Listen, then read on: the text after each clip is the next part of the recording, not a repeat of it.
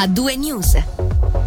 Eccoci agli ultimi momenti della prima puntata del nuovo programma di Radio Ticino A2 News che tra informazione e musica accompagna gli spettatori da, gli spettatori da oggi di Radio Ticino Channel e naturalmente i radioascoltatori tra le 5 e le 7 di sera. Dunque abbiamo ancora un momento per una carrellata sull'informazione regionale e cominciamo partendo dai Pandora Papers che toccano in qualche modo anche il Ticino perché tra le società svizzere indicate dall'inchiesta sui segreti finanziari offshore di ricchi e potenti condotta dal Consorzio Internazionale dei Giornalisti, come riporta il sito rsi.ch c'è anche il nome di un'importante fiduciaria ticinese, Fidinam.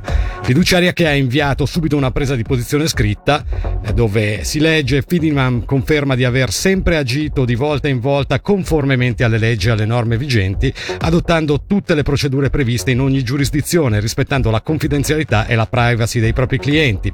Laddove si dovesse presentare o si fosse presentato un caso sospetto, lo stesso viene trattato secondo quanto previsto dalla normativa, in totale collaborazione con la competente autorità, conclude la presa di posizione. Continuiamo la nostra carrellata di notizie a livello regionale con una storia che ha toccato e commosso il nostro cantone e che purtroppo non ha avuto un lieto fine. Stiamo parlando di Davide, il diciannovenne affetto da una rara forma di tumore. Numerose persone avevano partecipato alla raccolta di fondi per finanziare il suo viaggio a New York per sottoporsi a una terapia sperimentale. Operazione di crowdfunding lanciata dalle sorelle che aveva permesso di raccogliere più di 300.000 franchi necessari inizialmente. Come riporta Tio 20 Minuti, però il 19 diciannovenne del Luganese non ce l'ha fatta e si è spento nelle ultime ore, proprio a New York. Da pochi minuti, cioè dalle 18, Michele Foletti è ufficialmente sindaco della città di Lugano dopo che nessun altro dei membri dell'esecutivo si è proposto per ricoprire la carica lasciata vacante dopo la tragica scomparsa di Marco Borradori. Per la carica di vice sindaco finora quello che si sa è che a mostrare interesse sono stati i municipali Lorenzo Quadri e Roberto Badaracco che nelle ultime elezioni hanno ottenuto rispettivamente 10.000 e 7.600 voti personali. Michele Foletti firmerà la dichiarazione di fedeltà alle Costituzioni e alle leggi e riceverà le credenziali dal giudice di pace Roberto Martinotti giovedì 7 ottobre.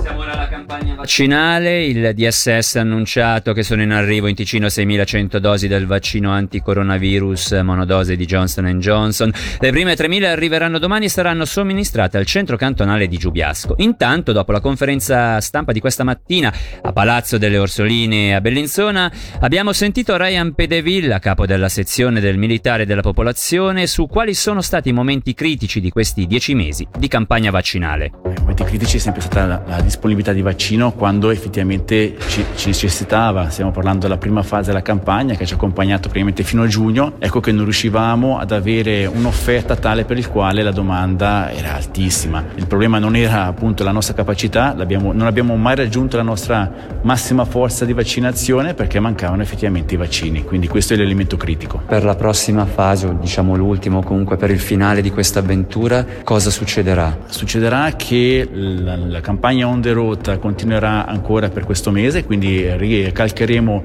il giro fatto durante il mese di settembre.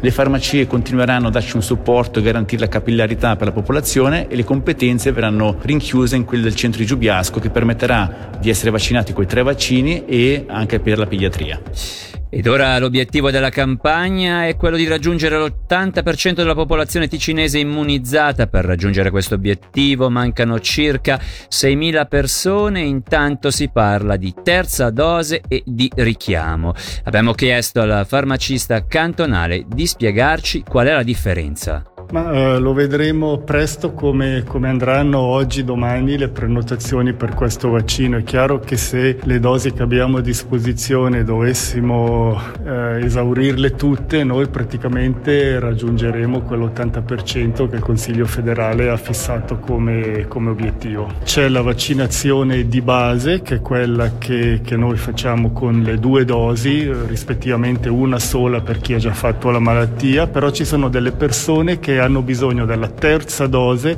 perché il loro sistema immunitario è troppo debole. Si tratta di malati in situazioni molto particolari, persone ai quali il medico raccomanda una terza dose come proprio per vaccinazione di base. Queste terze dosi le stiamo somministrando già da settimane, però sono dei casi particolari. Mentre la vaccinazione di richiamo è qualcosa che potenzialmente potrebbe concernere tutti è una dose che viene data, se è il caso, più avanti per rinfrescare la memoria, esattamente come si fa con altre vaccinazioni. Si è fatto il tetano, ma poi ogni tanto si fa il richiamo. Ecco, questa è un'ipotesi che si sta discutendo, ma in questo momento in Svizzera non è deciso ancora niente, quindi stiamo dando le terze dosi, ma i richiami non ne stiamo discutendo.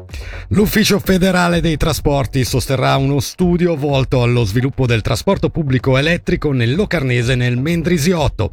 Il progetto di studio sviluppato da Autolinea Mendrisiense e dalle FART in collaborazione con la Subsi è stato accolto positivamente proprio dall'Ufficio federale dei trasporti.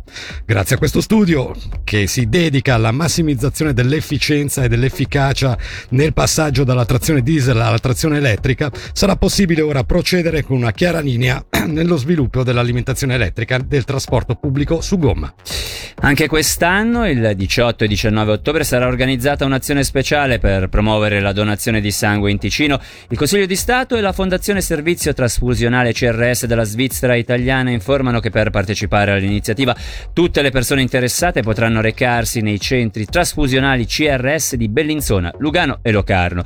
Una postazione di donazione sarà allestita, come di consueto, anche a Palazzo delle Orseloline per i membri del governo, del Parlamento e dell'amministrazione cantonale. Sentiamo Mauro Borri, il direttore operativo Fondazione Servizio Trasfusionale Croce Rossa Svizzera della Svizzera Italiana. Ma abbiamo la fortuna che da alcuni anni il governo il Consiglio di Stato ci permette di organizzare questa azione di donazione proprio presso il Palazzo delle Orsoline per dare visibilità, in fondo, per sensibilizzare la popolazione sull'importanza di donare sangue. Abbiamo sempre bisogno di nuovi donatori per donare il proprio sangue. La situazione pandemica in generale ha avuto effetto sulle donazioni di sangue? Ha avuto effetto in parte, soprattutto all'inizio c'era un po' di eh, difficoltà nel capire cosa poteva essere la reale necessità di una terapia trasfusionale. I donatori hanno risposto molto bene fin dall'inizio, noi da parte nostra abbiamo dovuto riorganizzare un po' le nostre attività e devo dire che siamo stati fortunati che durante tutto il periodo, quindi se penso da marzo dell'anno scorso fino ad oggi, siamo sempre riusciti a far fronte alle richieste, quindi modulando, riorganizzando la nostra attività, sempre con il supporto dei donatori che si sono veramente dimostrati